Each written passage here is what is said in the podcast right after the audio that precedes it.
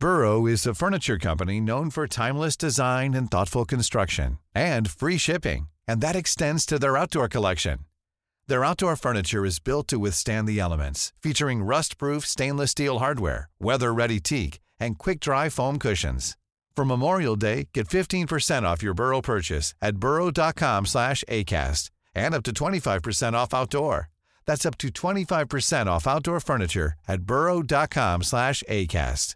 Wow. Nice. Yeah. What you're hearing are the sounds of people everywhere putting on Bombas socks, underwear, and t-shirts made from absurdly soft materials that feel like plush clouds. Yeah, that plush.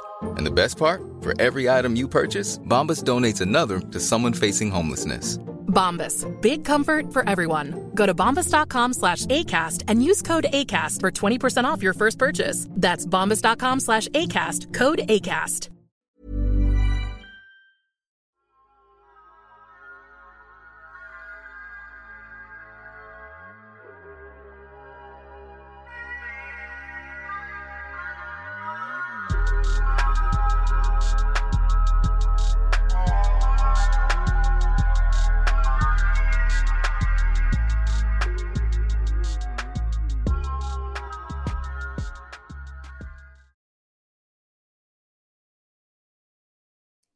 What's going on, everyone? This is Xero Gravity bringing you into another Blerdy Massacre episode.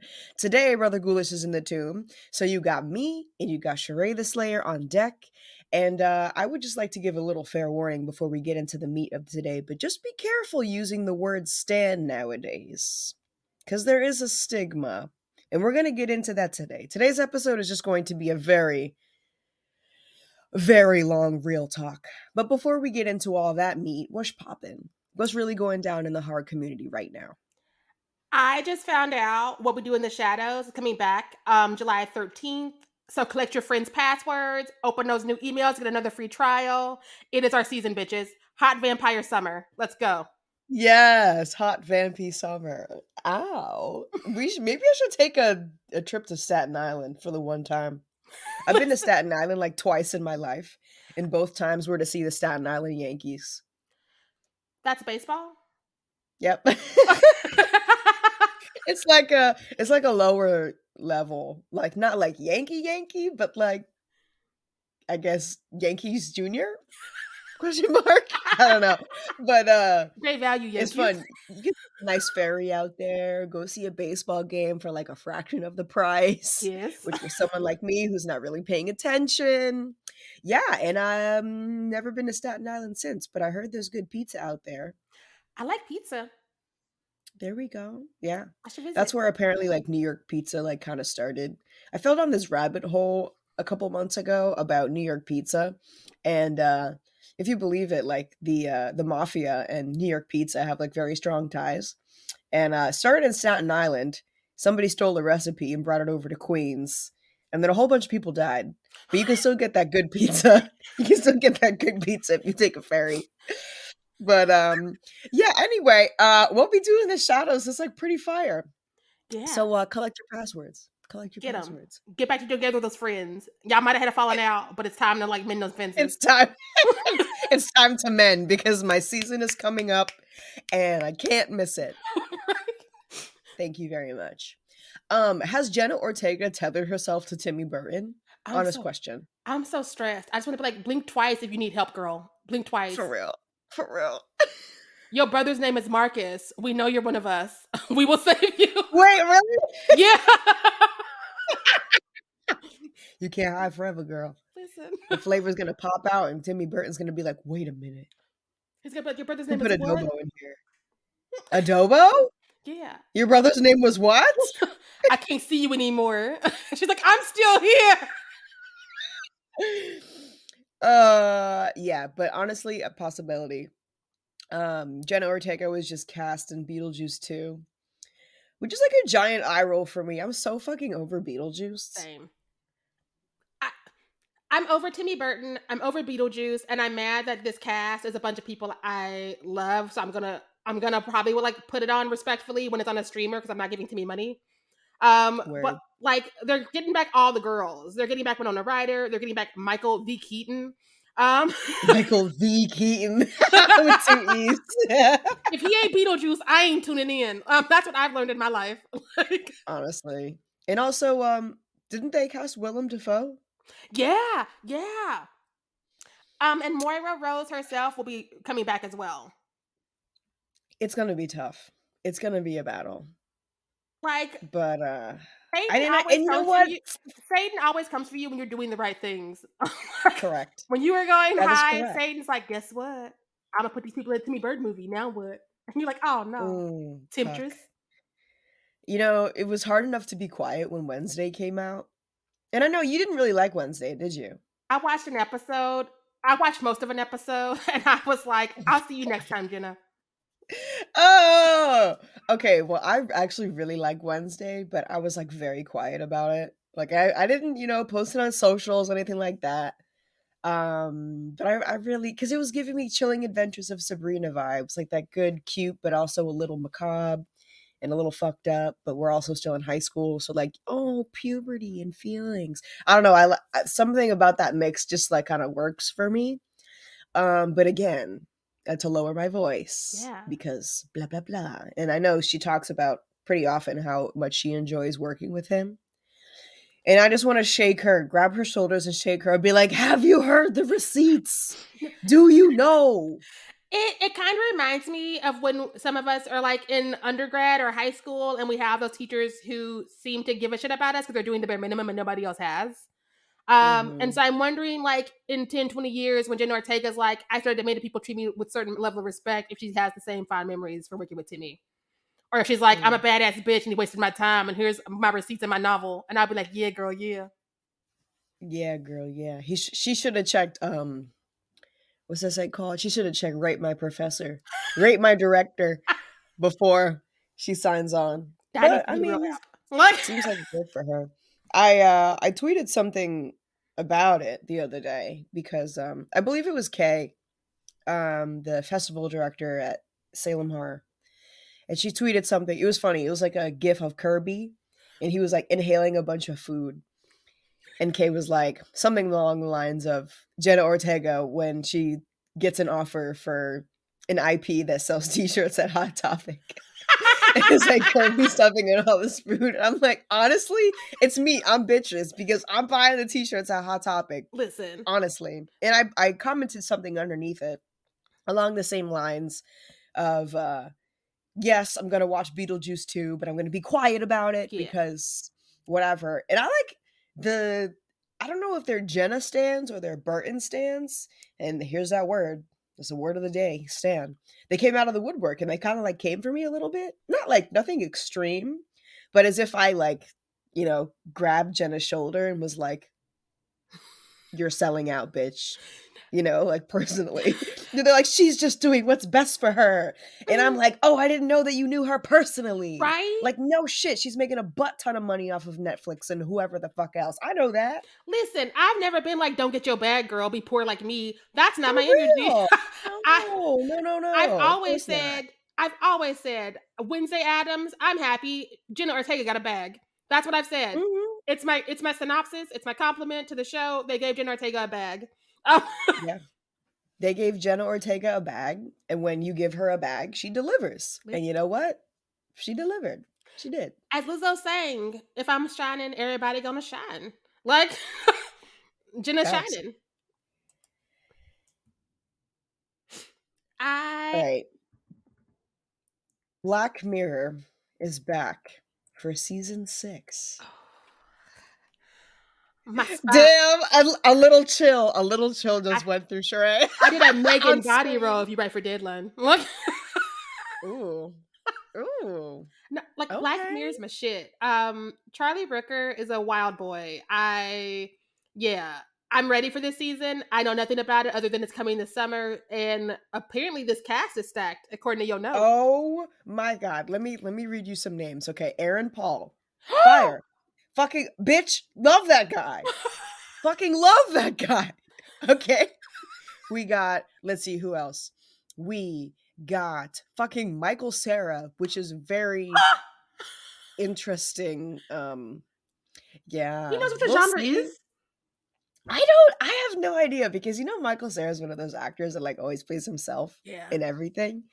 So they're either gonna make a Michael Cera episode and they're gonna like write his personality into something, which they you know they could do. They've done it before. They they've done it before. They have the perms for that. Or Michael Cera is really going to surprise us very quickly. Which I'm cool with. I'm cool. I mean, I've, I've been there, Michael Cera. I'm kind of hoping for a surprise. I'm kind of hoping for something we've never seen before. I want him to come out and be like, I'm also a Billy Skarsgård, rar. And me to be like, Rar. oh no." another one. Um, we also have fucking mother Salma Hayek. Yes, yes. My credit Big card gas. score just improved. I wait, wait, I'm not done yet. Zazie Beetz. excuse you. Yes. yes. So you know, there's a bunch of other names in there, um, and familiar faces that we've seen before. Um, but it seems like it's gonna be a fucking banger. And I think for a while, like Black Mirror, like put on pause, but now it seems like they're consistent again, which I'm very happy with. What happened was I think that the last season came out too close to Bandersnatch. And that's why people had Mm. issues with the last season. Because like when you gotta do all of that at sort of one time, you are you are stretched thin.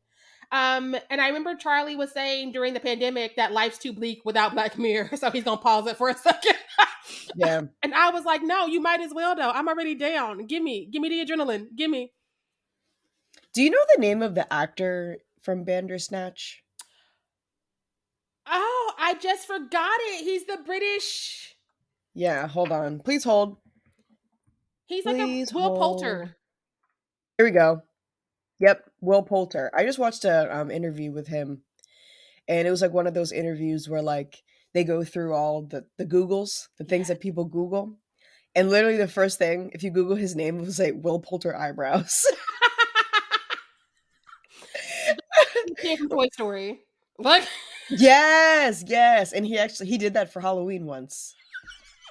Yes, but it was like he he did it in like a very sick, like very positive internet way. yeah. because everybody on the internet was saying that like oh this is obviously what i think his name was like i don't remember his name like sid or something Yeah. um from toy story and then he um he like partnered with uh some sort of charity foundation raised a bunch of money for oh it was like anti-bullying there we go Yeah. anti-bullying campaign and then he dressed up as the kid from toy story which i thought was pretty cute and admirable um One of the things I love yeah. about Will Poulter, aside from him being British, um, is that like I have no receipts on him. Do you know how hard it is to be a white man in your 30s and have no receipts on you? Not one. yeah, yeah, like, yeah. Miracle. Yeah. And he fucking he glued up. He glued up He very nicely. He did. There what was that comedy that he was in? He was in a comedy uh, uh with like a family. It was like Meet the Somethings. is it he one of was them like this movies? Meet the Fockers? Is it one of Is that what those? I know? Robert De Niro and Ben Stiller did like nine of those. Maybe I'm not sure. It's like all those comedy Yeah. gaggy movies just get lumped into one in my head. But he played this like really kind of frumpy, like awkward, ugly fucking freshman in high school or whatever. And then I saw him in Bandersnatch and I was like, oh, he had that cigarette. He was smoking that cigarette like crazy. Right? Had, I think he had glasses and he was giving like real stressed and sexy, especially with his eyebrows all high and arched. I'm like, ooh, I like it. I like have it." never wanted to be a cigarette more in my life. I disrespectfully, I'm looking at that Bandersnatch as my play. Disrespectfully, I'm I like, I want get to be Bandersnatched. I'm available. Look. Ah, I've been Bandersnatch. Oh my god. Okay. K Moss, K Moss. Radio silence is brewing up an quote untitled monster movie for Universal. And I'm smelling that monster cinematic universe that I was complaining about earlier. Same, but Melissa Barrera gonna be there, and so I'm gonna show up. Oh, that's confirmed? Yes, yeah, she was one of the first people they announced. They have like three people in the cast now, and I should know their names. I know I know them and love them, but Melissa was there, so I'm like, I've already signed on. The rest of y'all are just added bonuses. Okay. We're good. Okay, okay. um, so I didn't know this, but so I went to the premiere of Renfield. I posted my little letterboxd review, and I said, "Hey, this. Did you see Renfield, by the way? I haven't because it was out of theaters when I got back, and now she's twenty dollars um d- on Mm. VOD, and I'm like, that's too much. Mm, I like she'll, she'll come to screaming soon. but not screaming. She will come to streaming soon. I'm I'm pretty sure. I'll catch her on Netflix Um, after I'm done with what we do in the shadows or something. Watch. Yeah, yeah, yeah, yeah, of course. Um, so I write my little review on Letterboxd, and I'm like, hey, this would make for a great little, um, uh, classic Universal monsters, you know, stupid little universe. Like not a whole, you know, woven, whatever like the MCU is, but you know, to throw all the characters in there and like some Easter eggs. You know, there's enough lore where there's plenty of material to throw some Easter eggs, throw a couple cameos. Like Nick Cage's Dracula in himself was a cameo for old Universal monsters, but you know, we could keep that going. And I didn't know that you can reply to people on Letterboxd. I was I had no fucking idea. So exactly, Sharai's mouth just fucking dropped to the floor. Um, so I get a notification like somebody responded to my review, and I'm like, somebody responded to me, and they told me that this actually was a plan that Universal had to make a Universal Monsters cinematic universe uh, some years ago, maybe like around the start of the pandemic. This was a plan that they had decided that they were going to go forward with, but then they scrapped it. So they they just let the whole um, idea go. Uh, Renfield was supposed to be the start of that, but they they continue with Renfield, but then they scrapped the MCU MCU. The well, I guess no Monster Cinematic Universe. Sure, the Make them fight MCU for the title. Make them fight for the title like Yeah. the DWF had to. Look. Oh please, Marvel's winning. I'm sorry, just like eh, mm, Marvel's winning. Um, definitely. Uh, yeah, but now we have another untitled monster movie. It's for Universal, so I'm like, okay, so is it maybe happening? I think it would be kind of dumb if they didn't like if they made another Universal monster movie and didn't throw a little Easter egg in there. You know, I'm gonna give them this one for free. The UCU, and we put like um brown and queer people up in that bitch. there we go. I'm gonna give that. The I'm gonna give them that for free because I'm tired of seeing whitewashed movies. Um, y'all can take Mhm. it. I won't even be like it was me. Um, Agatha all along. I'll just be like, okay, I see y'all I like that. You could give them that one. for the culture. for for the culture. I'm down with it. I hope it's um I would really love to see um Bride of Frankenstein. yes. That would be really sick to get a modern interpretation of that. Yo, so quick story, side note. A couple months ago, I went to the Museum of Moving Image in Queens, um, which is a great little fucking museum. I went because they have a Walking Dead exhibit on the third floor. So the third floor is like the rotating exhibit, and I wanted to see that before I dipped. Um, I met up with an internet friend um, to go see it. Um, but you know, there's multiple floors, so we just checked out everything else. There was like a Jim Henson area. Um, they actually had a lot of props from The Wiz, like they had the original Yellow Brick Road from The Wiz, which was fucking sick I want it. Um, wanted to touch it, but I'm respectful, so I didn't. Um, but they had this one area of the museum where they had like famous wigs from sets, and they had uh, like the mohawk from Taxi Driver was there, and the wig, the Bride of Frankenstein wig, was also there. And you know, when you watch the movie, the old movie, like her wig is, you know, classically it's black and white. It's like a gray wig with the stripe on the sides um but in real life it's actually brown and it, it was just shot in black and white so it reads that way on camera but it it's actually fucking brown and they had like a little plaque like describing it and that's crazy because now when you see people dress up as her for halloween or Mhm. cosplays it's a white wig or gray wig with the stripe but it's actually brown fun fact for you My face is cracked. I. While we're talking about your adventures, you also got to go to the Grey House the day before Josh Rubin. So you are the closest. yo You are the- you serious Like the, uh, the right the day after you, he posted about it on Twitter, and I was like, "Are you fucking serious? You were so close to a blerd, and you didn't say nothing." Yo, yo, and fucking Josh Rubin is mad cool. Man, he sent me a signed copy of Scare Me just because I told him I didn't have it and I needed it.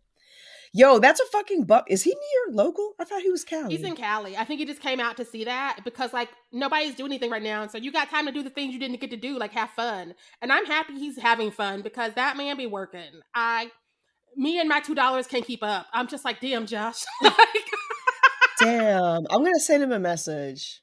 I'm gonna send him like, "Are you still here? Let's meet up for coffee." Damn, that's such a fucking bummer. If he was in the audience, I would be so stoked. Listen, one day, one day we will we will all as blerds sit down with Josh Rubin, even if it is just for like a quick tea, because he only gets three minutes of freedom from his busy schedule.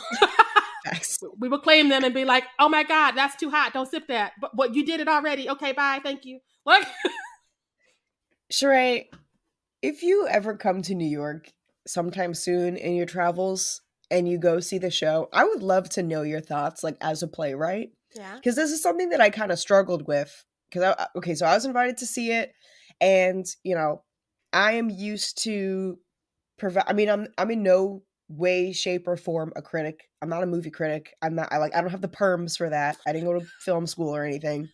Um, but I'm I'm I'm used to talking about my feelings on movies and how I, you know, what I like, what I dislike when it comes to movies. But I'm not like a, a theater person. I mean, I used to be a theater kid in high school, but like as far as like critiquing and commenting on theater, I I don't really know.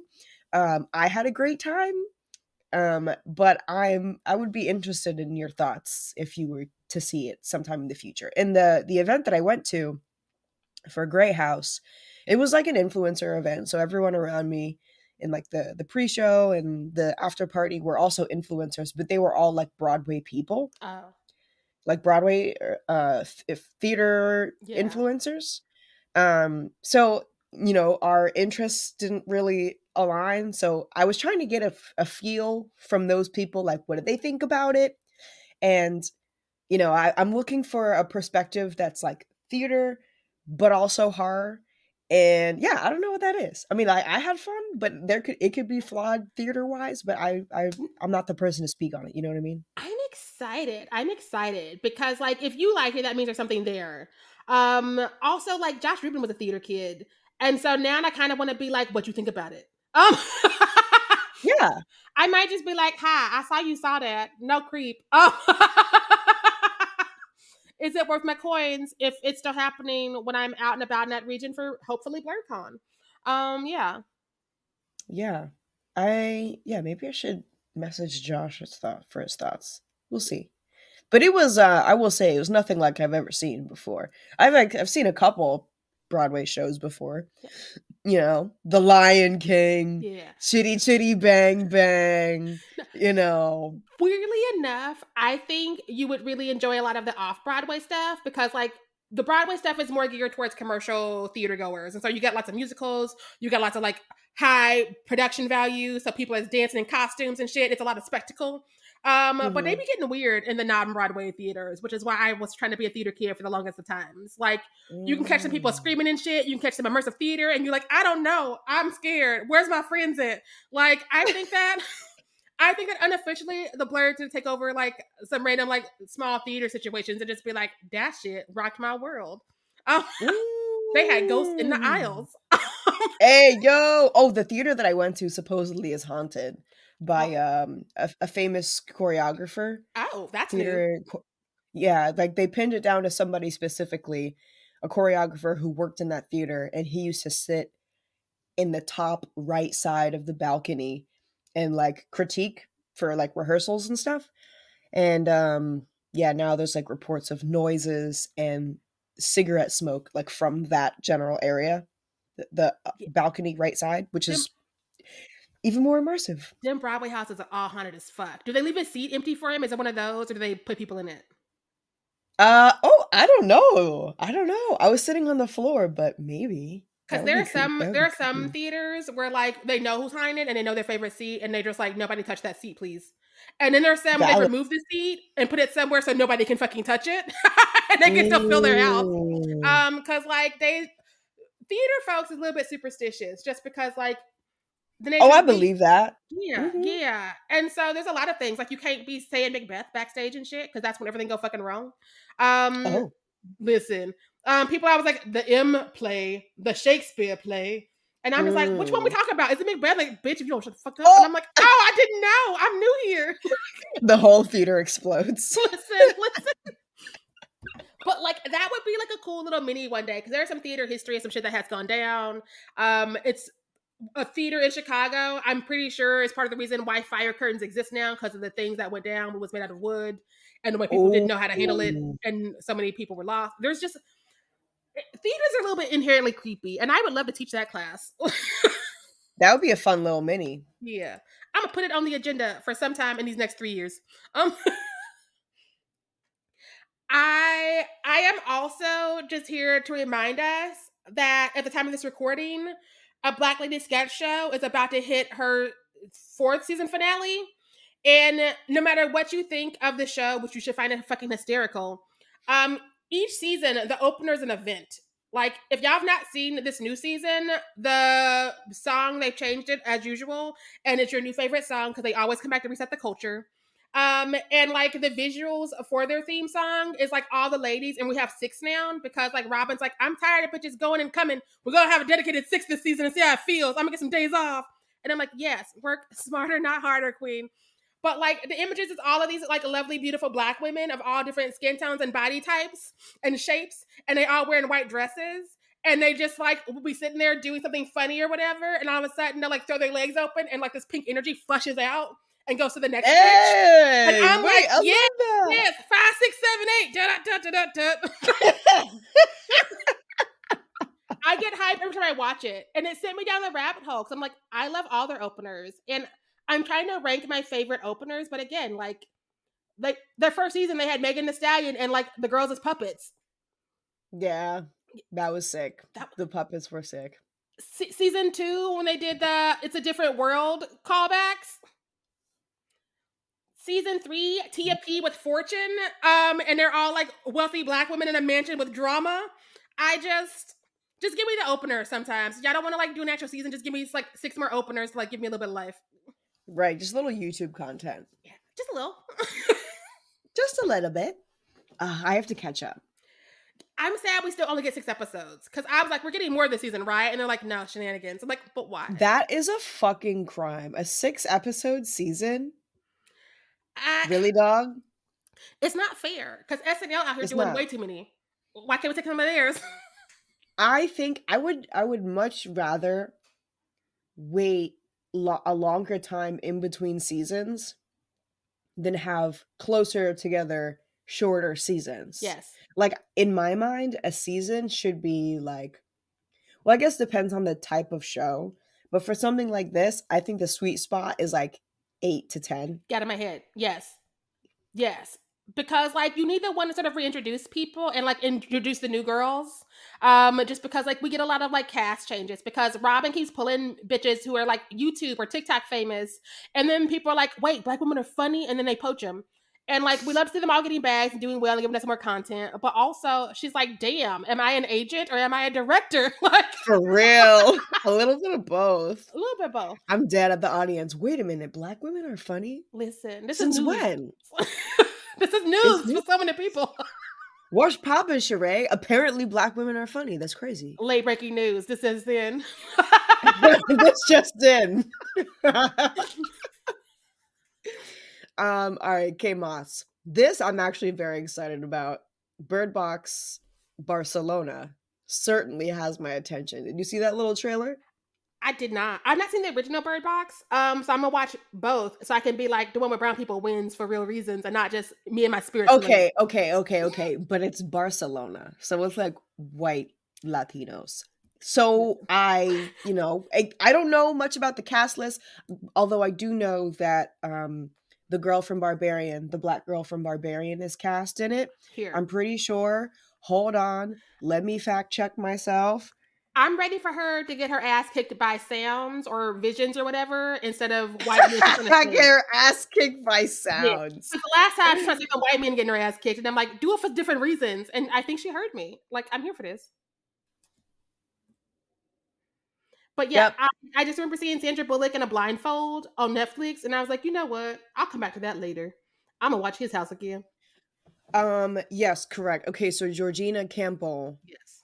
um yeah, Yeah. from um barbarian will be cast in bird box barcelona i don't i didn't think she was latina but maybe she speaks Spanish or maybe she doesn't. I don't fucking know. Or maybe Um, but I'm down for her. maybe a parent is biracial because sometimes that um uh, that people do feel closer to one parent's family than the other um which is why i'm like exactly and that's why you can't just run up on somebody and be like oh you dis um you gotta be like my friend says that they are afro latin so we are saying afro latin we are not just like we out here being like that's how i identify so that's who you is today because like Oi, listen listen oi. It keep happening on the Um, streets and i see it every day and i'm like don't do that Listen, you're preaching to the choir. If I had a fucking dollar, if I had a fucking dollar, Sharai. Um, I'm gonna give you this warning real quickly before you go into Bird Box because Bird Box Barcelona drops on Netflix literally next month. I'm pretty sure. oh. So it's like done. It's done and it's on its way already. Um, now Bird Box with uh, what's her name again? sandra bullock yeah Sandra Bullock.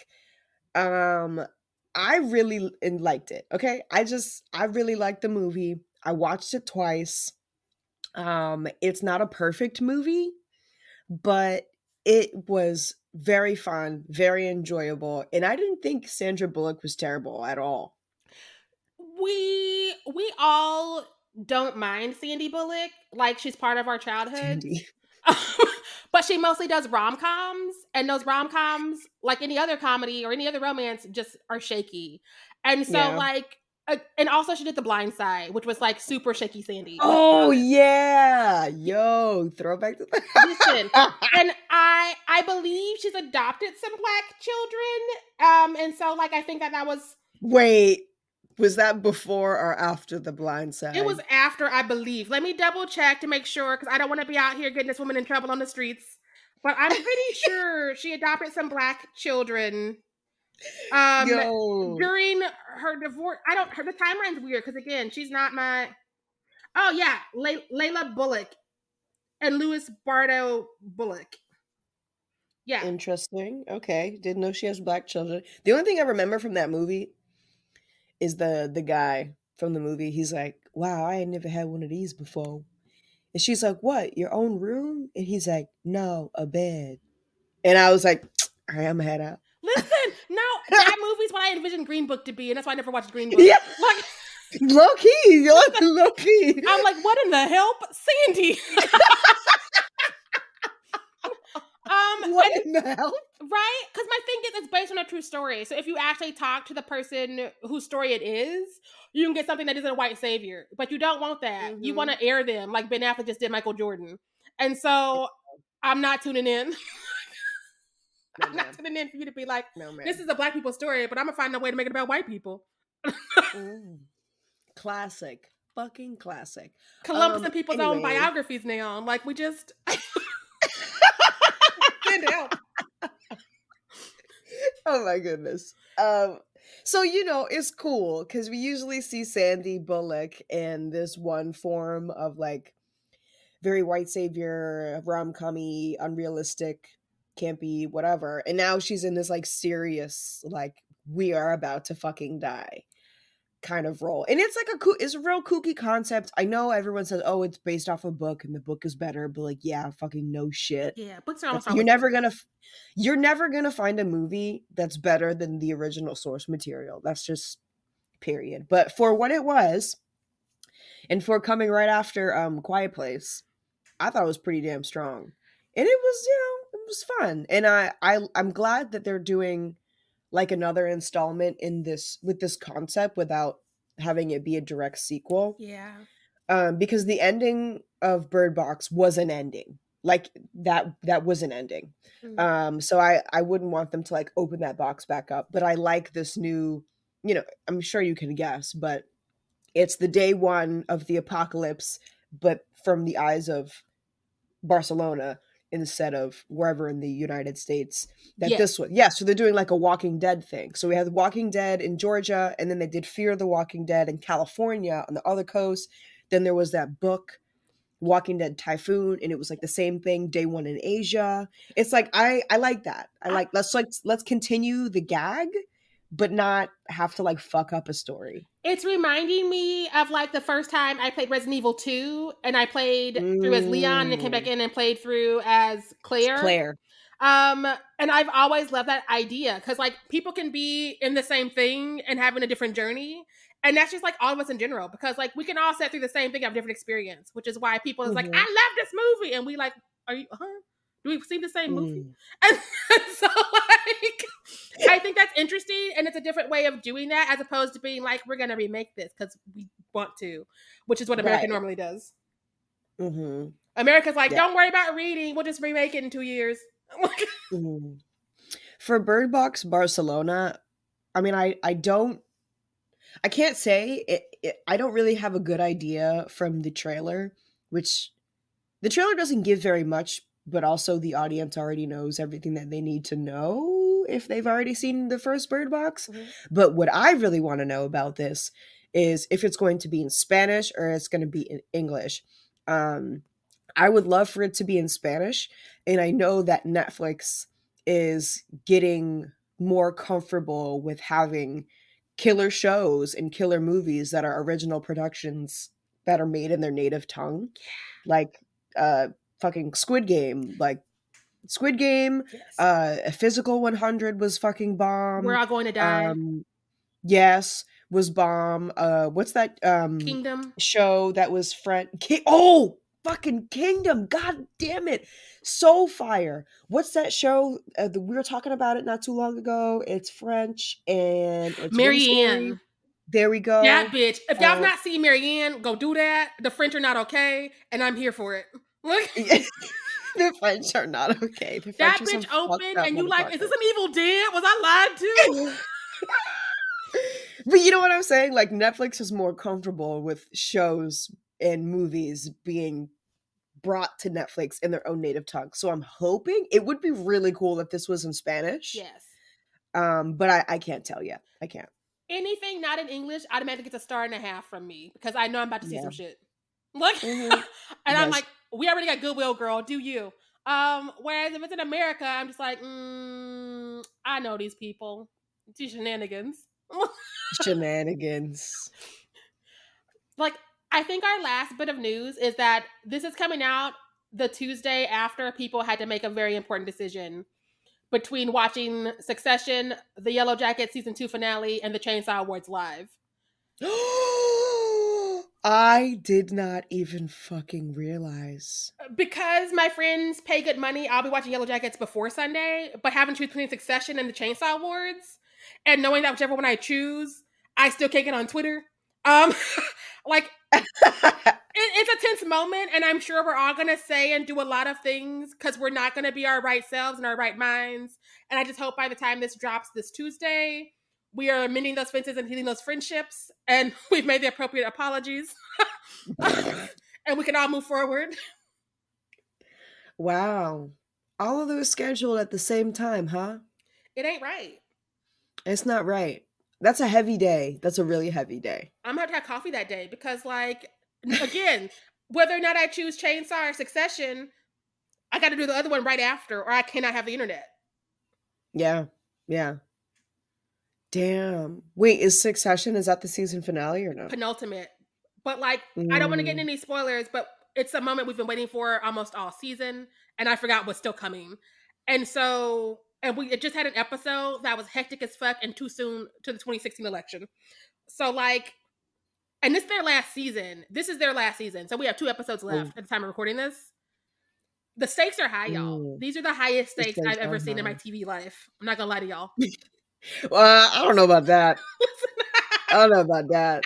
I think the highest stakes of my of my television career may have been season six finale of The Walking Dead. Oh, shit. With when I think that was season six, I could be very wrong. Somebody can fact check me. But that you know the divisive arc when Negan came in and started popping skulls, that was pretty bad. I it's still too soon. It's still and the sad part It's is I knew who was safe. I told myself I knew who was safe. I told myself, I'm like, surely these people are safe. And the next episode of the next season, I waited a whole summer and they was like, guess what, bitch? You don't know nothing. It's like, ah! Oh, it was the beginning of the season, wasn't it? Yeah, because they left it on a cliffhanger. 'cause He was like, Mm. eeny, meeny, miny. And like, don't you dare, Jeffrey, don't you dare.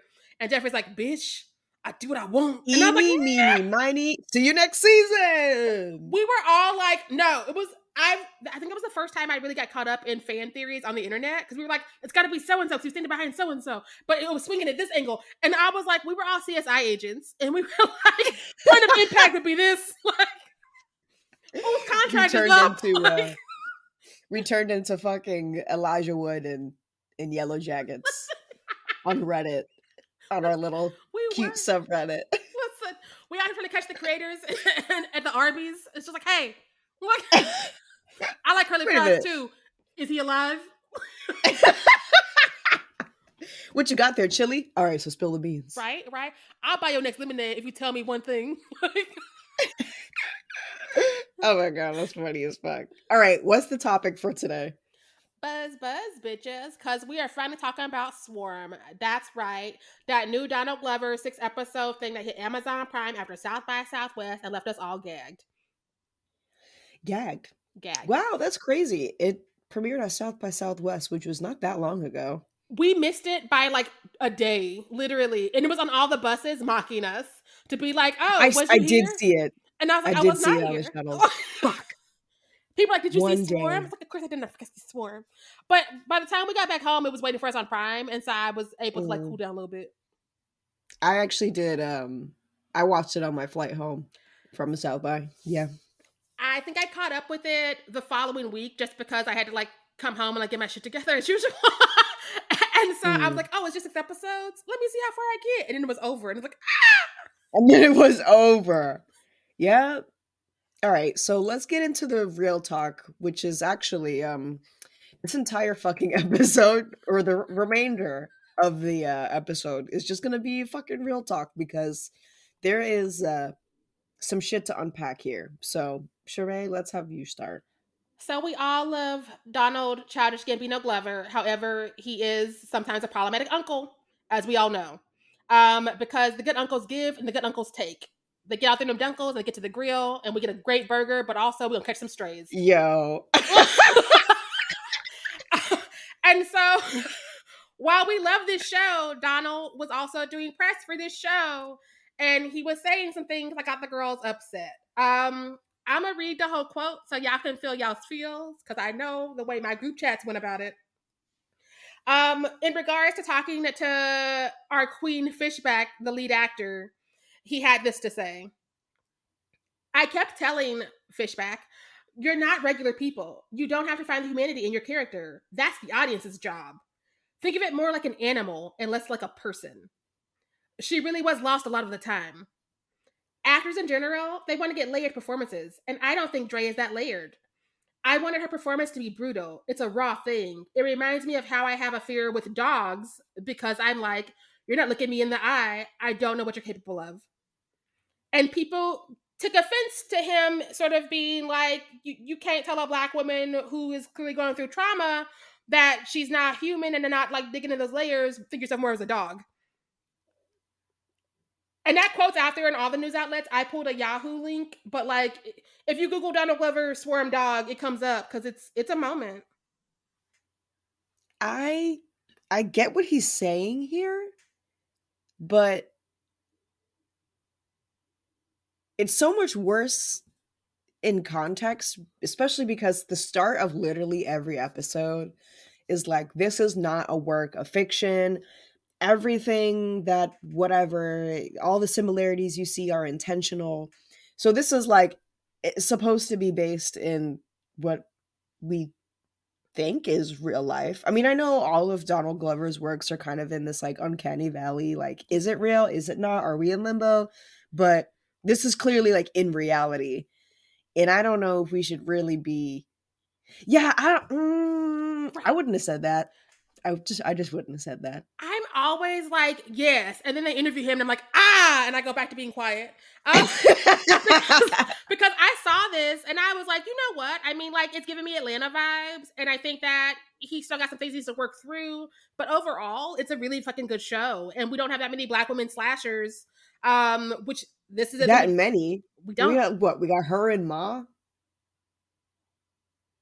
Who else? If you watch Slasher, there is a season where a black girl gets to do some damage. Okay. It's one of my okay. favorite I haven't seasons. gotten there yet. Um, okay. like I always tell Mhm. people, seasons three through five, I'm going to talk about and defend. The first two seasons, they were there, and I'm happy that they were there to get us those three seasons I like. Valid. Valid. but like again, I think that I think that people are always questioning him and his commitment to sparkle motion, aka black women, because of sometimes he does say things like this and the way that we are Mhm. portrayed in his shows. Sometimes because like, look how long it took for Van to get real stuff to do in Atlanta, Mm-hmm. and she was the reason for the season. Let's be honest. Let's. Yep. We could be honest here. I agree with that. You know, this works if like this is like this really worked for Nope. I mean, I granted the the villain was not a human, but you know the whole thing about looking you in the eye because it's like n- essentially non-human and um what's the word i'm looking for? Unpredictable. Um like that works but i don't know. I Especially, don't especially i have said i would have kept this in the drafts especially because like you said he's mining real events. And so when you are coming to that you need to handle it with a certain amount of care and empathy because like at the end of the day these people who may or may not have done these things that may or may not be true um, are coming from a place of probably a little bit of mental illness or a little bit of trauma. And so you don't want to like turn Mhm. and act loose and be like you're like a wild dog bitch go. That is not that's not the energy. Like yeah. I also feel like the best villains always have like very human qualities to them. I mean, they're not always written that way, but Yeah. that's just because sometimes the writer's room just like I don't know what the fuck they're doing in there. But honestly, like the best villains, we uh, pity them or like, you know, they have insanely human qualities that make them a really fucking good villain. And honestly, it's crazy, but like one of the best examples I can think of is Thanos in listen the MCU listen because he really thought he was doing something. He really fucking that man cried and then killed his daughter because it was that fucking important. You know what I'm saying? Like, so why can't we have both? Like, why does she have to be a feral dog? Where I think it would be much more effective and scary if we gave her like really, really human, yeah. you know, qualities and flaws and shit like that. Because then she becomes the person next to you on the bus or the person next to you in the office or the person in your school and it can happen anywhere and that makes it scarier like it's Mhm. it's also just about giving if you if you want a legitimate super duper villain and you don't want like a one-off like michael meyer jason Voorhees situation if you want them to be like actually human grounded and based you have to think about the ones who work like there's a reason we all go up for magneto and we have a hard time painting him as a villain in the x-men universe and it's because Another very good example. Yes. Listen, listen. He's like, I've seen some shit and the things aren't working. And so you can like give it context. You can look sort of look at him and Professor X and be like, it's like, it's like sort of not black people, but a Malcolm X and a like Martin Luther King Jr. argument going of like do it with peace. And it's like peace ain't been fucking working. Look at my people. Um, which is the same Mhm. thing we get when we go to Wakanda and we see like the first Black Panther, right? Right? Like this is how you give things nuance and context and you like keep them from going flat and you keep them interesting on the Mhm. rewatches. Yeah. If this if Swarm were to go any longer, we w- we're just going to run into a Jason Voorhees situation, a Michael Myers situation where you're just like a piece of cardboard that's just like kill, kill, kill, kill and like really like nothing else and then you know after episode 3 or after you know the third installment, shit kind of gets a little old. Which, if you look at this season, we had five actual episodes and we had the like mockumentary episode. And I think that's in Mhm. part because like when you're not giving your lead um texture and layers, you do sort of run out of steam. Mm-hmm. Mm-hmm. So let's get into a little true crimey layover. Um, what I think is really interesting about this show is that it's like some very dangerous commentary on stan culture. And actually, just for the one time, let's should I Urban Dictionary? Yeah. And definition. Hit them with the A lot can happen in the next three years. Like a chatbot may be your new best friend. But what won't change? Needing health insurance. United Healthcare Tri Term Medical Plans are available for these changing times. Underwritten by Golden Rule Insurance Company, they offer budget friendly, flexible coverage for people who are in between jobs or missed open enrollment. The plans last nearly three years in some states, with access to a nationwide network of doctors and hospitals. So, for whatever tomorrow brings, United Healthcare Tri Term Medical Plans may be for you. Learn more at uh1.com. I'm Sandra, and I'm just the professional your small business was looking for. But you didn't hire me because you didn't use LinkedIn jobs. LinkedIn has professionals you can't find anywhere else, including those who aren't actively looking for a new job but might be open to the perfect role, like me. In a given month, over 70% of LinkedIn users don't visit other leading job sites. So if you're not looking on LinkedIn, you'll miss out on great candidates like Sandra. Start hiring professionals like a professional. Post your free job on linkedin.com/people today. Wow. Nice. Yeah. What you're hearing are the sounds of people everywhere putting on Bombas socks, underwear, and t-shirts made from absurdly soft materials that feel like plush clouds. Yeah, that plush. And the best part? For every item you purchase, Bombas donates another to someone facing homelessness. Bombas. Big comfort for everyone. Go to bombas.com slash ACAST and use code ACAST for 20% off your first purchase. That's bombas.com slash ACAST. Code ACAST.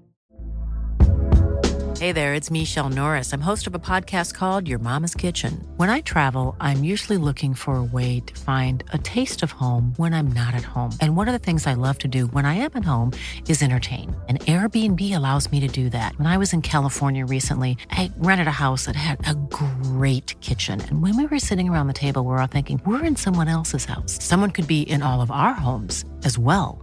If you have a home, but you're not always at home, you have an Airbnb. Your home might be worth more than you think. Find out how much at airbnb.com/slash host. Vocabulary word. Let's go. Okay. So, well, wow, it's actually in Merriam-Webster. Okay. Um, I was see my brain went like right to Urban Dictionary, but apparently this was like a real thing. Um, okay, stan, verb, stand, standing, stance. To exhibit fandom to an extreme or excessive degree, to be an extremely devoted and enthusiastic fan of someone or something. For example, I stand pretty hard for Christina Aguilera as a teen. I remember begging my mom for tickets to the Justified slash strip tour. And even from our nosebleed seats, Christina's voice was stunning. Honestly, that's not a very good example. Trent That's wrote not a very good example. Yeah. yeah. That's my other co-host from Fear Street. I'm sorry, y'all. I will collect him. He cannot be on the dictionaries no more. Sir, you are not slick. Listen, Not slick at all. that's what he was doing. that put it in Um, that fucking episode. I'm dead. We fucking found your ass out. The jig is up, Trent. The jig is up. I hope you're listening. I would make Um, him listen. I'd be like, listen to Swarm. Also, stop writing them Christina Aguilera Urban Dictionary accounts. no, fucking Merriam Webster, dog.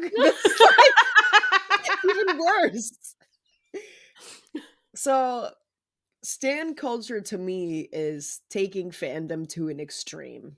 Not like, all right, so I'm gonna be a little transparent on the timeline. I used to follow Bruno Mars. Um, and my mom used to follow Michael Jackson. Yeah. So uh, when I developed my obsession with Bruno Mars in middle school, my mom kind of like felt that energy, and she would bring me. I've seen Bruno Mars in concert seven times. Um, crazy. The first fun fact for you: the first time I bought Bruno Mars tickets, uh, they were thirty five dollars, and they're only black people. And the last time I went to see Bruno Mars, tickets were like probably ungodly. I don't remember at this point, and mostly white people. So times have changed. Gentrification. Yeah, gentrification. They go put a Whole it's Foods in there damn next. Hey yo, not a Whole Foods. No, no, no. Um, but stand culture is where it gets a little messy. So stand culture is like I will blindly support you and aggressively support you to no end, and that's where we have some horror stories. Um, when I think of particularly um, stan oriented fan bases, of course, we think of uh the Beehive, Beyonce's fan base. We think of the Barb's, Yes. Nicki Minaj's fan base, the Stranger um, Swifties. kids and that deal Stranger done. Things. The Stranger Things Really? fandom has been awful and gross forever. Like Mm. they had a countdown for Millie Bobby Brown would turn legal. Um, you got Oh, that's weird. you got people doxing their favorite actors in the show and telling people where to find them on vacations. Like it's it's a lot. See, this this is where standing becomes very dangerous. And it's one thing to be cute and be like, "Oh, ha, I definitely stand Jenna Ortega," which to me means no matter how many fucking Tim Burton projects she's a part of, I'm going to watch them all and I'm probably going to clap at the end. Yeah. That's extreme to Yeah. me. But doxing somebody while they're on vacation so you could go meet up with your favorite whatever actor, um, that's that's dangerous. Swifties are pretty bad too, or they can be. I'm not. I'm trying my best not to like generalize, but I'm talking about the extreme top one percent of these fan fan bases. Um, and I, you know, internet warriors are one thing, but when the people start stepping outside and getting personal information, that's that's a serious issue. Um, honestly, Star Wars fans, like they they might have been one of the first. Fucking Beatles fans. Beatles fans were fucking going insane for the Beatles. Fucking John Lennon was murdered by a fan, Mhm. a fan of his. Just to you know, the the the the evidence and the opportunities and the examples are just fucking endless with you know what a crazy fan could do in the name of love, which is this insane part. Listen, and I again, I want to like give a little bit of empathy because I think that some of it does come from mental illness, but also I think that a lot of people instead of getting help, they put all this stuff and all these things on a person. Um, and then that person's like, I don't know you. I did a job and now you're in my yard. This is a Wendy's. And they don't know how to fucking respond to that. this is a Wendy's. I'm trying to get this Arby's sandwich, and you are yelling and crying at me, and I'm just trying to like live my life. um, I don't want to say that like celebrities are like encourage this, but I do think like systemically the way that our society treats celebrities kind of facilitates this. I mean, the celebrities are innocent. Like you just you can't help it. You're popping and you're doing your damn thing and people love you and want to commit themselves to you, but the fact that like we view our celebrities as kind of like gods um makes it so you know if you're somebody who's healing or you're looking for somebody to look to like to idolize they're you know kind of godlike so it's very easy to like use these people as your idols yeah. in ways that are not really appropriate and that's why doja cat man is a very interesting specimen because she will fucking let you know that I am not the one to look up to. So Doja Cat fans are tired. Doja Cat fans are the only like fan group or stand group that will just sit back and be like, "Oh, there she goes again." Damn, there go her eyebrows. Listen, I I am so concerned for her. And to go back to how people treat celebrities, a lot of these people have like managers and agents and like people who wrangle them who won't ever say anything until after the person's no longer with us. Amy Winehouse comes to mind specifically. Like Mhm, people mhm. knew she had an addiction problem because she'd been in and out. They knew she had an eating disorder because she'd been in and out for that. And they were just like, she's making money, say less. Um, Mhm. and that's the same kind of people who allowed other things to happen, like in the R. Kelly circle. And I think all those people should also be going to jail because we are now at season three or four of surviving R. Kelly. Um, oh my god, are you serious? Listen, it's season three. Uh, yeah, season three. We have three seasons of a docu series about this man because of the shit he got away with for all these decades, and it's because people enable it and stand culture. Like he still has stands who are in Chicago where shit was going down, being like he's innocent. Let him do it. I was living in Chicago when seasons one and two came out, and the fact that I'm saying seasons one and two, Surviving R. Kelly came out when I was in Chicago is a problem.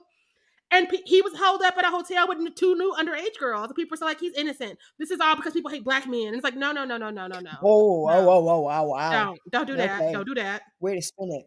That's a spin. Listen, listen.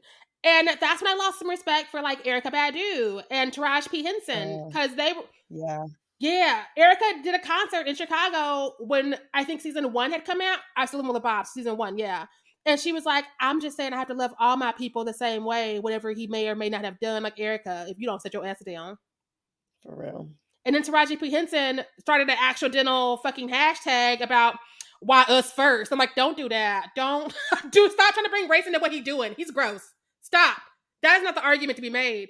Cause he had a hashtag um, about like stopping listening to his music or whatever. And she's like, where's the one for Harvey Weinstein?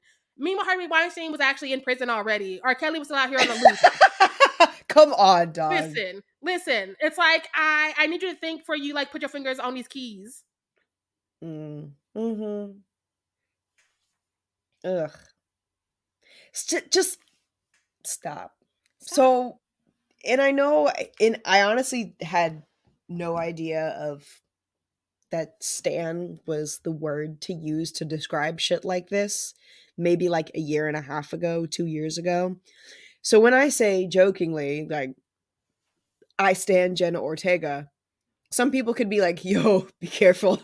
be careful how you use that. Be careful how you use that because it can it can imply that, you know, shit happens when you overly idolize your favorite celebrity and then it could it could go crazy. What cracked my face is I found out that Stan comes from the Eminem song Stan, where Devon Sawa played a fan who was so obsessed with Marshall Mathers that he was doing some weird shit in the video and trying to stalk him. Is uh, that really where it comes from? Yes, yes. And if wow. you think about that, Eminem had stands who were allowing him to get away with what he was getting away with because, like, this was definitely a white man who did not like women. Um, and was using his fan base like, I should get my daughter back. I'm like, but you don't like women. You're actually killing your mother and her mother in all your videos and I about how you hate them and you want to kill them and you want to raise mm. a child in your home. and you need to go to therapy first. Um, hey, yo. I don't know where he's at in his life because I lost touch after I saw Mekhi Phifer's wig in Eight Mile, but I hope he's doing better. that was so long ago. I remember. The North remembers. the North. the North remembers. The receipt keeper never forgets. no, she don't. The last hairline of defense is on it. We do not rest. Is we fucking on it. We do not rest. I am the one who knocks. or the one who nods. Because we- Oh yes. I am the one who not less braids. Um let's get into the little true crimey of it all. So every episode of Swarm opens with the message that's like, this is not a work of fiction. Every similarity you see is intentional. There we go. Um, and I did, I honestly, I might have missed some things, but there is a lot in here. Um, so this whole show is based off of a rumor, um, which was uh, proved to be false. But there was a rumor that a woman called Marissa Jackson committed suicide after watching Beyonce's Lemonade because it confirmed that Beyonce was cheated on by a man in power.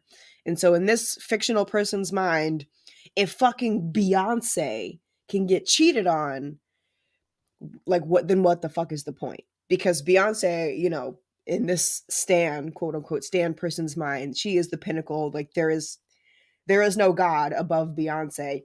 And if she could get cheated on, what's the point of life? And she commits suicide. Uh, that was the that rumor was i mean it was the rumor actually happened the rumor was not true but the rumor happened and it was speculated on um and then that was the uh the the pretenses for the show and that's the first episode um i don't know if her last name was jack if her last name was literally marissa jackson that's the rumor i heard which is why i'm just like mm, because i mean either way, there there's always a grain of truth to the wild ass rumors, even if it's something mm-hmm. so much mm-hmm. smaller than what the actual rumor ends up being. There's always a little kernel of something somewhere. A little kernel of something. Um but that was a wild first episode. And that's what inspired the first one that obviously had to do with lemonade. In the show it was um it was like celebration or something like that. Yeah, Festival. It was like Renaissance. And so it was mm. I'm, i should know that. It was festival or yes. something. Yeah, it was festival. Um, and then Marissa kills herself because she's cheated on. Um, which is a little different, but she's cheated on, and then she kills herself the night that festival um, drops, which was not. It was based off of false events, I guess, but an actual media frenzy. Which, and I I did a little bit of research. It turns out the uh, the site that published this rumor it don't exist no more. So oh shit, that's what happened when you fuck with Beyonce. I mean, like she got the power like that. She's not God or anything, but like right. Also, later in the show, there's an episode where Dre finds out. Oh, because um, there's there's also like a Jay Z figure who you never really see in the show, but Naja, quote unquote, Naja's husband, um, who goes on tour which is definitely a play at Jay Z's like 44, whatever. That one, I don't know. I'm not really a Jay Z fan. Shame nah. on me. Like, Mr. but it was that Mr. Knowles is not for me anymore. Mr. Knowles.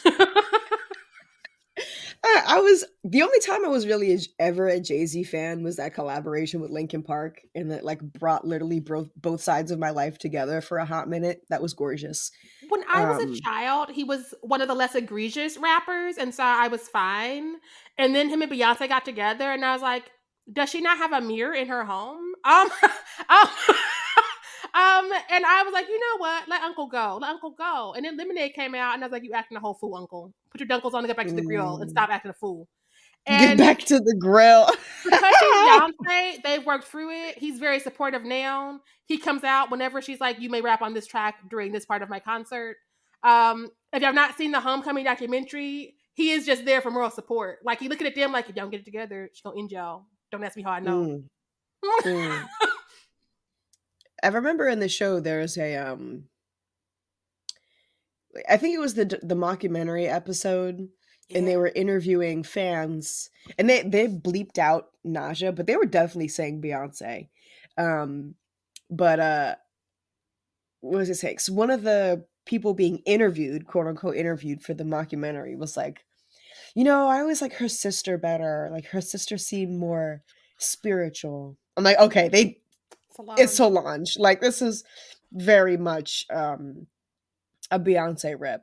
And I do think that I think well all of the examples that I ripped are Beyonce mm-hmm. oriented. But I also do think that this show in general could just like you could have you could have replaced Naja with like a Michael Jackson figure or you could have replaced it with a Taylor Swift figure or a BTS figures, like any or a Nicki Minaj. Like yeah. they, you could have mix and match, and it would be the same fucking story. And that's definitely why they put Billie Eilish in there. That's why they put Paris Jackson in there. Um, that's why they put Chloe in there. One hundred percent. Yes. And also, he's friends with Beyonce. Um, and so it was just like, we doing this. This is cool. Whereas somebody else could have been like, I want internet drama. Beyonce's like, I'm a billionaire. You can do whatever you want. I knew you were going to write it when you said you were going to talk to me. I know all.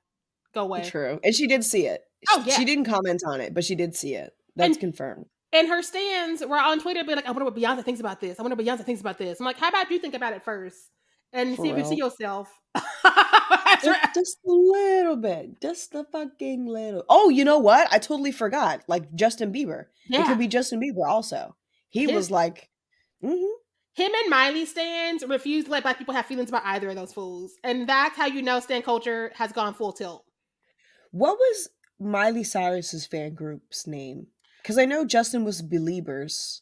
I, Miley had one too. I don't know. I just remember that the girl had her phase where she was like, I'm gonna twerk and pretend I'm in the black culture, and then took it off as most white suburban kids do. And whenever we bring that up, her fans are like, people gotta grow and change. I'm like, no, yeah. no, no, you need to grow and change. Get the fuck off my timeline. Like, and then years later, fucking Billy Ray Cyrus hopped on and supported Lil Nas with his music video, and then Miley was like, "I'm back. See, see, I was here the whole time," and, and everyone was like, "No, no, no, your daddy, not you. Listen, not you. Listen." I, what a time. People love a problematic white child, um, and I don't like children, so like we just we're in an impasse. Another layer to this though is that Beyonce is one of Chloe Bailey's mentors.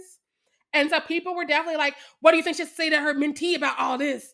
Uh, how's she gonna disrespect Beyonce like this? And I'm like, y'all are taking this way too far. This is a fucking six I don't, episode it's, show. I don't think any of this is disrespect towards Beyonce. I think it's commentary on how crazy fan culture can get. Yes. And they don't want to see themselves. So they're trying to be all like, I got to see what the queen say first. I'm like, the queen say, get the hell off her lawn. That's what she say. And I need you to know that. Facts. She said, just leave me the fuck alone and my children. And it, honestly has nothing to do with her or whoever this fictional Naja is, because all Naja did was have a good career. Which is what a lot of people are trying to do, and people is always in their shit and doxing them and things. And again, like I there's this thing where the stands think they are keeping this person boosted these people are eating. The, they they are getting their millions per movie. They are touring the world. They're doing what they want to do. You making edits and like tweeting about them every two seconds, um, and like fighting people who have a different set of opinion is not what's keeping them boosted. Their managers and agents aren't being like, well, they was in three Twitter fights this week about this person, so therefore I should keep them in the loop. Mm-hmm. These people don't mm-hmm. even see this shit. Like most of them don't ever see it. Zaddy Pascal, don't know I'm tweeting about Zaddy Pascal. I do that because I'm thirsty and I have downtime. Um, I'm not like he gonna see this and keep him lifting and getting more jobs. And word, word. Um, side note, I found it. So Miley Cyrus's fan group's name are called Smilers. Yeet me into the sun. For real. Um, anyway, so um somewhere in the the I want to say the first third in the show, um, Dre, our main character, finds out that there's an after party for the uh, music video drop uh, festival that just happened, and uh, Naja and her husband are going to be there. Um, she sees her, she gets a little too, you know, wrapped up in her little dream state, and she bites her.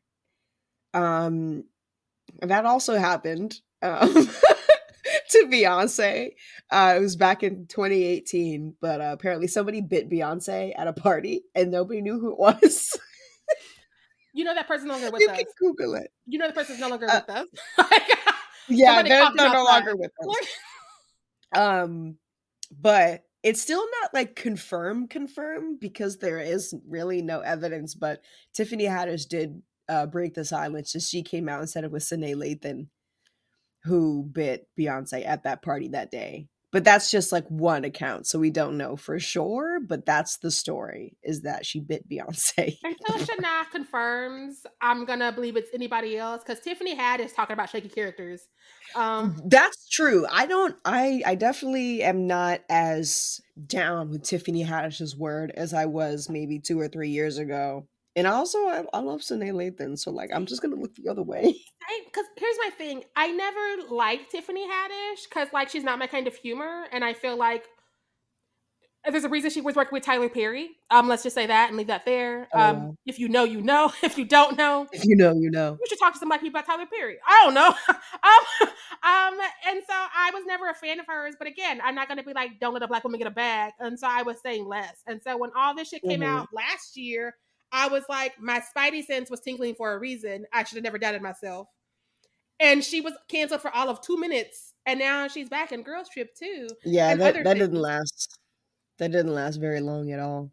And it makes me sad because again, we have so many funny black women. We keep stealing them from Robin Thede, and yet we are out here pushing the Tiffany Haddish agenda for whomst. I personally think that Robin Thede should have Tiffany Haddish's bag. I I think she's just funnier if you put her in Girls Trip 2 as that Tiffany Haddish, my ass will show the fuck up. Facts. Facts. But honestly, I'm gonna need um Robin Thede to relax because I need her to focus on that zombie movie that we're getting because that that's gonna mean a lot to me. So like, it's fine. Listen, it's fine. Speaking of queens, Speaking of if she could do that and give us a call, um, well, blerdymassacre at gmail.com. Love you. Thanks. Thank you. Um, okay, thirdly, the end of the show was really abstract. The the end of the show went like full on fucking Donald Glover. He loves that like think for yourself. Um, after I given you just like a lot of description. Um, and not and have the ends come like within an inch of each other, but not touch. um, so at the end of the show, it's like a time jump. Dre realizes that she's queer. she's very more like masculine presenting now. She meets a girl that she really likes. She wants to bring her to a Naja concert. She's like, mm, I, don't really fuck with her like that. Um, goes anyway. And then we have this like weird sequence where like Naja has Marissa's face, which definitely means something that I'm not really willing to get into right now because it's a little deep. What do you think? That CGI pulled me out because I was with it. I'm not gonna lie to you. I Oh, was yeah. with it, and then that CGI happened. I'm like, was Chloe unable to come back? Um, what had happened? Because like I feel if you lock your actors in for the amount of time you need them, it's good. We don't need to have you superimpose her face on somebody and have it be all weird. Like, if you want us to be like we're in her delusion now, there's other ways of doing that than bad CGI, Donald. I that's my biggest red flag. like I was like, timeout. Was it worse than CGI Tony Todd though in Candyman? Ow. Was Um, that was that an anti-black question? I mean, Never mind. Don't take my black card away. I didn't ask that question. Never mind. we don't talk about it. We just don't talk about it. It never happened. But also, like random. I met Random. I, I was in the I was in the, the car with my dad yesterday, and my dad told me about an interview, and somebody was like, they somebody asked the Isley brothers, like the the two remaining Isley brothers, they were like, uh, pick one, Prince or Michael Jackson. And I was like, what was the color of the interviewer? Because this is a very sharp question. That is not that is not okay. That is not even if we do have favorites, which we all do, we don't talk about that out loud. For real. I mean, obviously the answer is Michael, but like, don't say that. Like, don't don't ask that question. I mean. I was gonna say Prince or the artist formerly known as Prince, but you know what? Again, we don't talk about it. We don't talk about it. Okay, you see me outside. No, sure, It's like outside, it's like we got company coming over. Get your shit together. That's what it's like. We can't let them know that we're savages. Listen, no, sweep that floor and like brush your hair. Oh, anyway, CGI Tony T- or pff, CGI Tony Todd. Fuck, CGI. Um, what's her name? Chloe Bailey. Yeah. There we go. Uh, yeah, and um, so that happens, and it's like whoa for a second, and Dre's in the audience, just like super fucking mesmerized, and then it seems like she gets on stage um and then it just kind of ends from there which i do think is another um hint to a time. And i don't know i didn't write down what year it was but a man this time did uh bum rush the stage and ran after jay-z and beyonce at a concert in atlanta um that also happened so i it's hard for me to like pull those two things apart because now Dre just happens to be masculine presenting or trans, I don't I don't know. And bum rushes the stage after the couple, which is like, hmm, we've also seen this before as well. So that's 3. I feel like there's probably more weaved in here that I missed, but those 3 things were like big internet sensations. So when they came up in the show, I was like, I have seen this before. And then I think of the, the message in the beginning about a significance being on purpose. Yeah. I I just gotta pull up because like first off, Dre had a couple of real bad wigs um in these six episodes.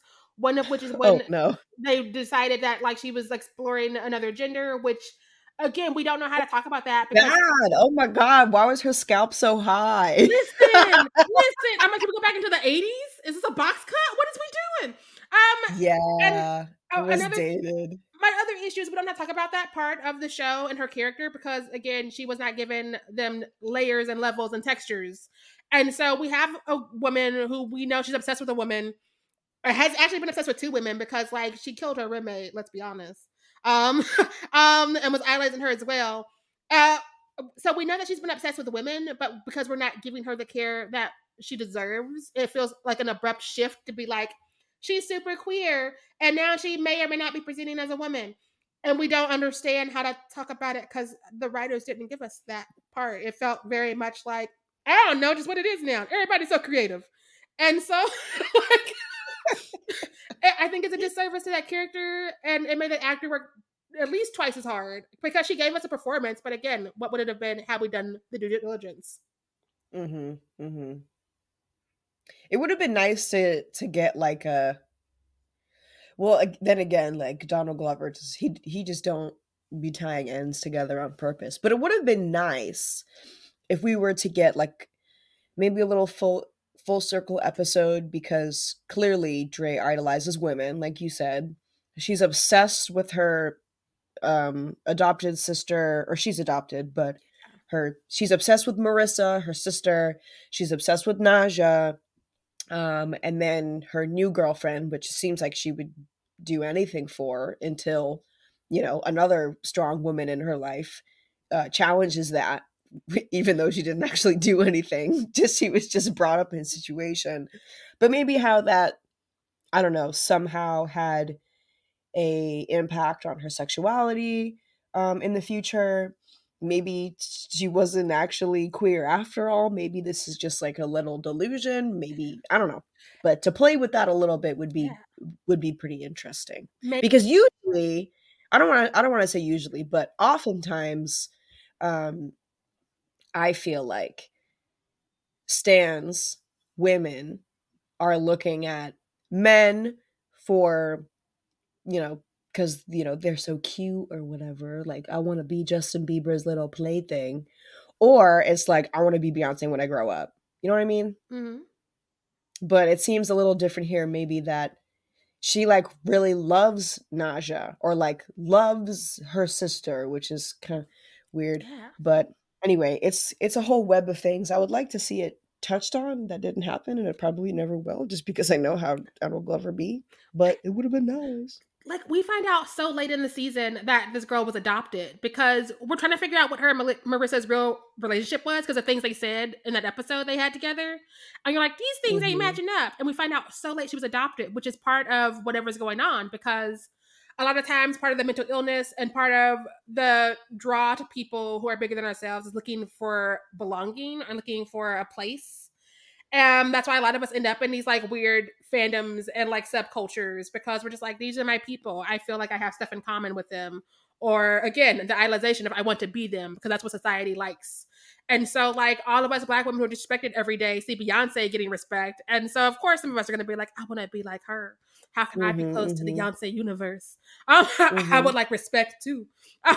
and these are conversations that could have happened. And we have black women in the room, but again, like, when there's a dude in charge, I don't know how much people feel comfortable saying and how much is ignored because like yes, all men, all men are constantly talking over us. They're not really hearing us until they want to hear us conveniently. And so whether it's major or minor infractions, I wonder how that could have shifted things had like Malia Obama and Donald's co-creator of this been able to be like, hey, yo, she ain't a dog. also, yeah, these things. Kind of wild. She's not a dog. what? news. Crazy. Breaking news at nine o'clock. Um. Snakes with human traits. Um. Malia Obama, she only wrote for like one or two episodes, right? She did the uh, mockumentary episode specifically. I don't know mm. how their mm. writers' room works because I know that sometimes oftentimes actually depending on the showrunner which would be donald in this case um the showrunner lets everybody write a specific episode but everybody's influencing everything because you have to like have the overall arc um and so like people's ideas make it into other people's episodes and vice versa um mm. but again because this is donald i don't know if that was the case if it was like this is what we're doing you get this episode you get this episode go mm-hmm. well regardless i'm rooting for her Same. because yeah. i I'm not gonna lie, it could have gone either way because I'm always rooting for everybody black, but also I do see Donald sort of doing. So there's this thing where um certain black people get to be in certain rooms because of the people they know and certain advantages they had. And Donald Glover got to be in, Oh, like, like you mean uh your your father being the president? The president? Yeah. Yeah. Um, oh that? Yes. And I know that Donald um got to be in those NBC writers' rooms, like for 30 Rock and stuff, because was able to do those assistantships and fellowships and things. And I don't know his family. I don't know if he just like slept in cars and did it or if he had financial backing. But he got to do that, which is not something that a lot of us get to do, as all of us, most of the people we know who listen to our podcast are also creators of some sort. We don't get to just sort of like give up our lives and like not eat um and have family support mm-hmm. us. And so I think that I love that she's able to write because again, if you're gonna be a Nepo baby, you better fucking show up. But also I can't help but wonder what it would have been like had he actually been like, let me find somebody who actually needs a shot and will not make it without some help. Because she's gonna be Mhm. fine. Her last name is Obama. She was gonna be fine. Again, this is a good episode. She's a good writer, and I'm happy I get to know she's a good writer. But like, what would it look like had somebody who couldn't afford to like all these advantages or these assistantships and to go to Harvard and Yale and all that jazz been like, I Mhm. got stories. Tag me. in." Mm-hmm. Mm-hmm. Well, at the very least, not to make it about all men again, but seems like to me that just women are smarter, women are better. So to me, the more women on the opposite side of the camera and not even remotely near the camera in the writer's room will open up more opportunities for other women just because women know better Yes. and oftentimes men don't be thinking about shit like that. Listen. So more women the better because I'm I'm thinking like long run here. Malia Obama is in, then I would imagine that you know the uh the cycle can progress. But I is that like shitty to say that I don't really trust a lot of men to think that way in the long run? like literally every week somebody's being outed as another abuser or another perv um and by someone i mean men like let's be honest Mm. and i'm not saying there are no women who should be like brought up on charges tiffany haddish i'm just saying was i'm just saying the numbers are not good if you are a cis man and so that's why we have to move differently um because we never know when we're like oh yeah we're hitting it off and we're co-collaborators and all of a sudden you're on the news and you're like he said what to who he did Mm. what to whomst? Y'all had a meeting in whose hotel room? Like it, Mhm. it's shocking, and I yeah. But like back to this show specifically, I wonder if this functions or could function as an anthology, and every season picks up a different kind of stand culture. Like this season's Beyonce, but next season Swifties or whoever. I think that would be sick. Yes. because you can still write these insane stories and let's be real like the source material is fucking endless uh swifties literally just took the fuck over the east coast this past week of, of recording because i guess i think she did like a show in boston and like but the east coast has been swarming with swifties right now and it's like it's the tiktoks are getting insane. Like the swifties like take just straight fucking taking over the subway. Um but yeah like there's there's ungodly stories like this in honestly every fandom. Um and different fandoms come with different backgrounds right? Like also k-pop fans have done some ungodly things and have hurt their their idols um and you know you can take those other ungodly stories and stretch them even further and create another you know slasher killer but and still have it be around it's it's like the quiet or not quiet place sorry it's like the bird box idea Yes. like let's let's take the same concept and put it in different places so we can tell different different kinds of stories on the same gag and i think there's plenty of fucking real estate here i would love to see it about justin bieber Yes. Oh, you know what would be good? Because um Selena Gomez, the Selenators, Selena, yeah, that's what they're called. The Selenators are getting down and dirty and have been since like Selena and Justin Bieber. I used to one of my best friends is a Belieber, honestly, still to this day.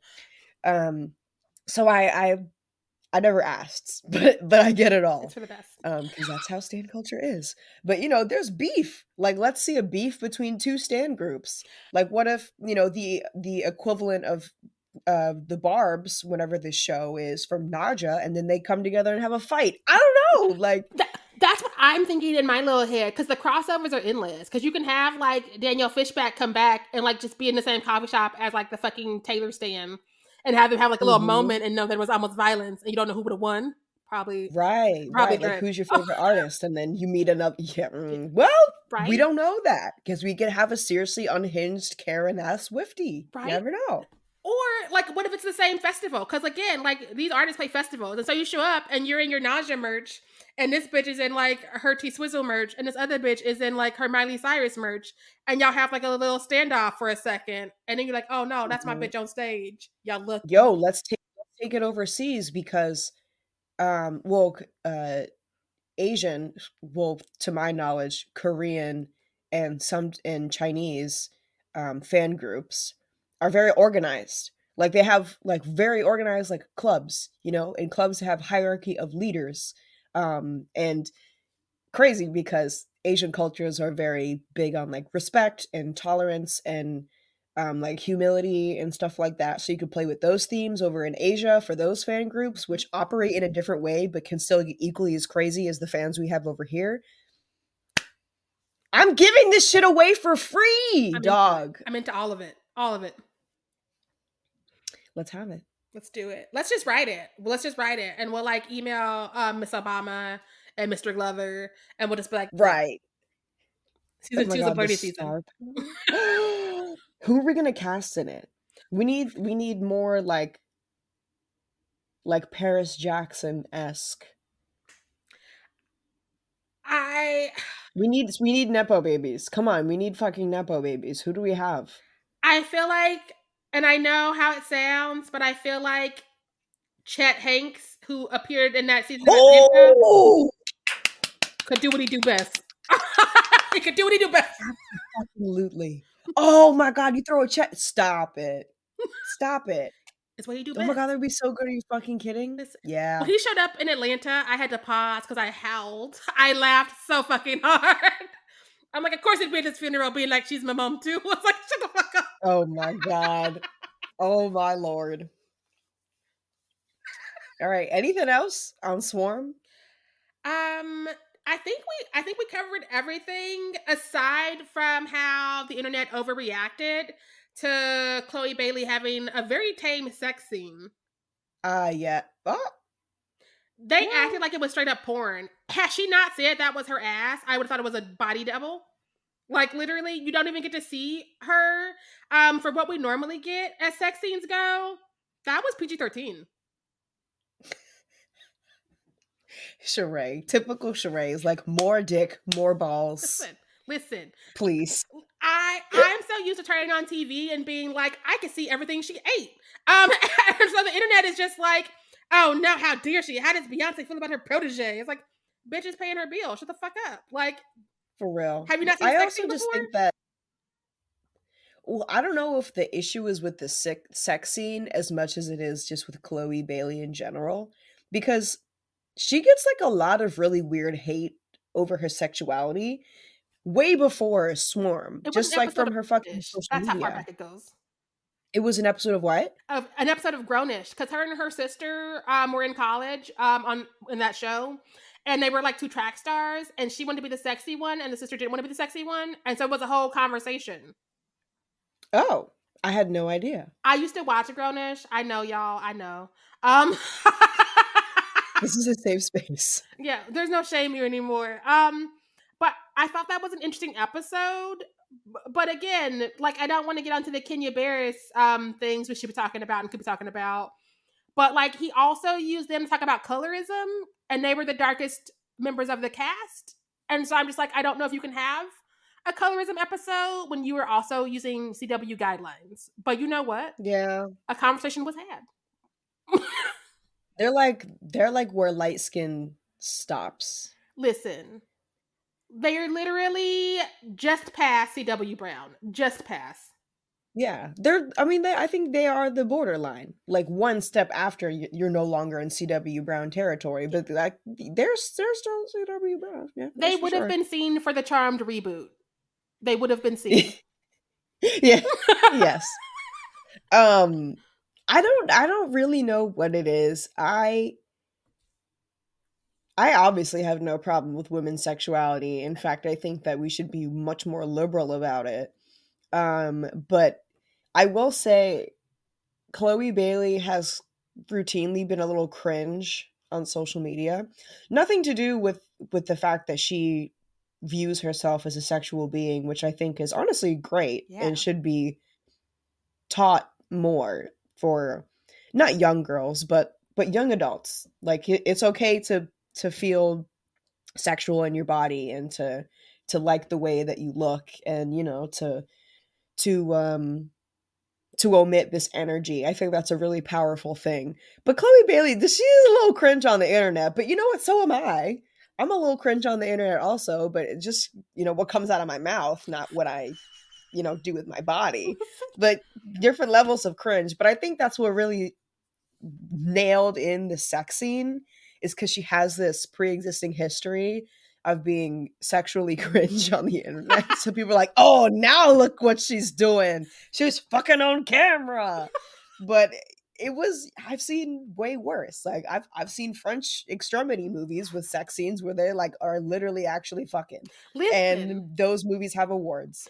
So what's the? And you didn't see anything. You just saw like the top of her ass, which looked beautiful, by the way. Right? She was like, they oiled me up, and we did it. Donald directed the episode. It was my first sex scene, so I was nervous, but it was actually really cool.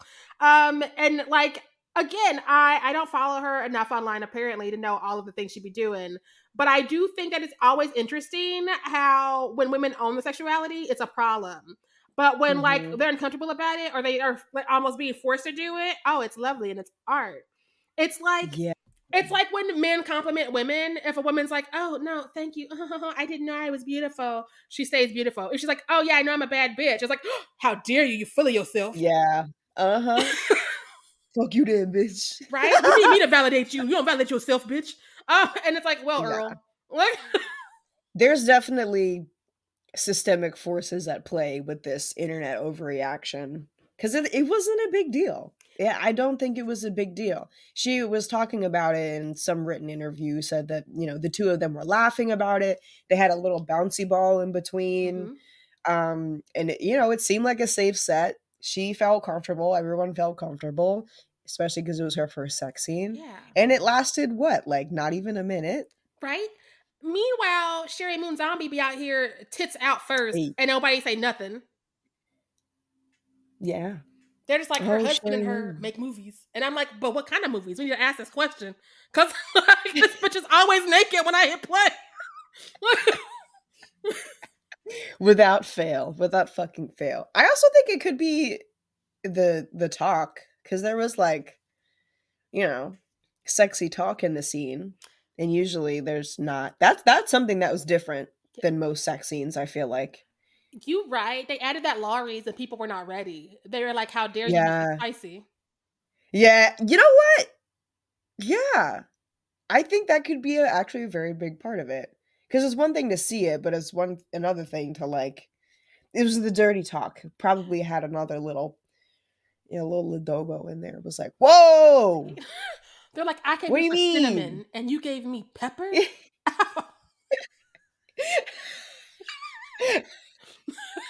what is this? Garlic powder? Not garlic Hey, yo. True. True. Yeah, I don't know what else there there is to be said, but I I think this show was flawed, but it's really fucking sick a concept. I want to see it bird boxed and quiet placed and Walking Deaded. Mm-hmm. I don't know if that's ever gonna happen, but hey, maybe Sharai and I will steal it in the future. Listen, listen. if we steal it in the future, I I would prefer to go over to Asia first. Actually, no. First I'm going to start with Justin Bieber. Yes. And then have it be like a multi fandom conflict. Bring in the Beliebers, the Selenators, have them fighting. Bring in the what was the I, do you know what the name was for the Nausea fan group in the in the show? Did they did they have a name? I thought they did. Um Was it just the Hive?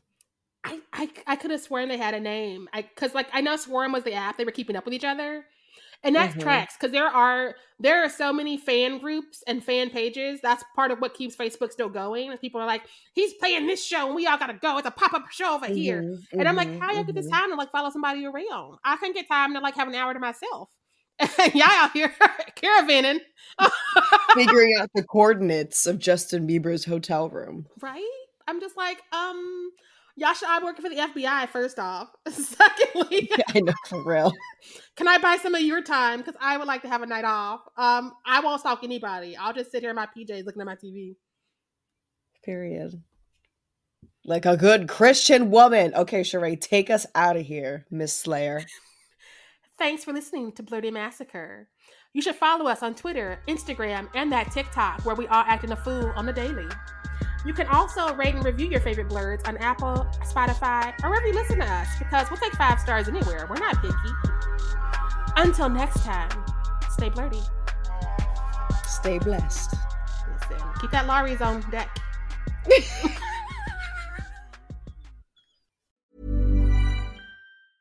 Hey, it's Paige DeSorbo from Giggly Squad. High quality fashion without the price tag. Say hello to Quince. I'm snagging high-end essentials like cozy cashmere sweaters, sleek leather jackets, fine jewelry, and so much more. With Quince being 50 to 80% less than similar brands. And they partner with factories that prioritize safe, ethical, and responsible manufacturing. I love that. Luxury quality within reach. Go to quince.com slash style to get free shipping and 365 day returns on your next order. Quince.com slash style.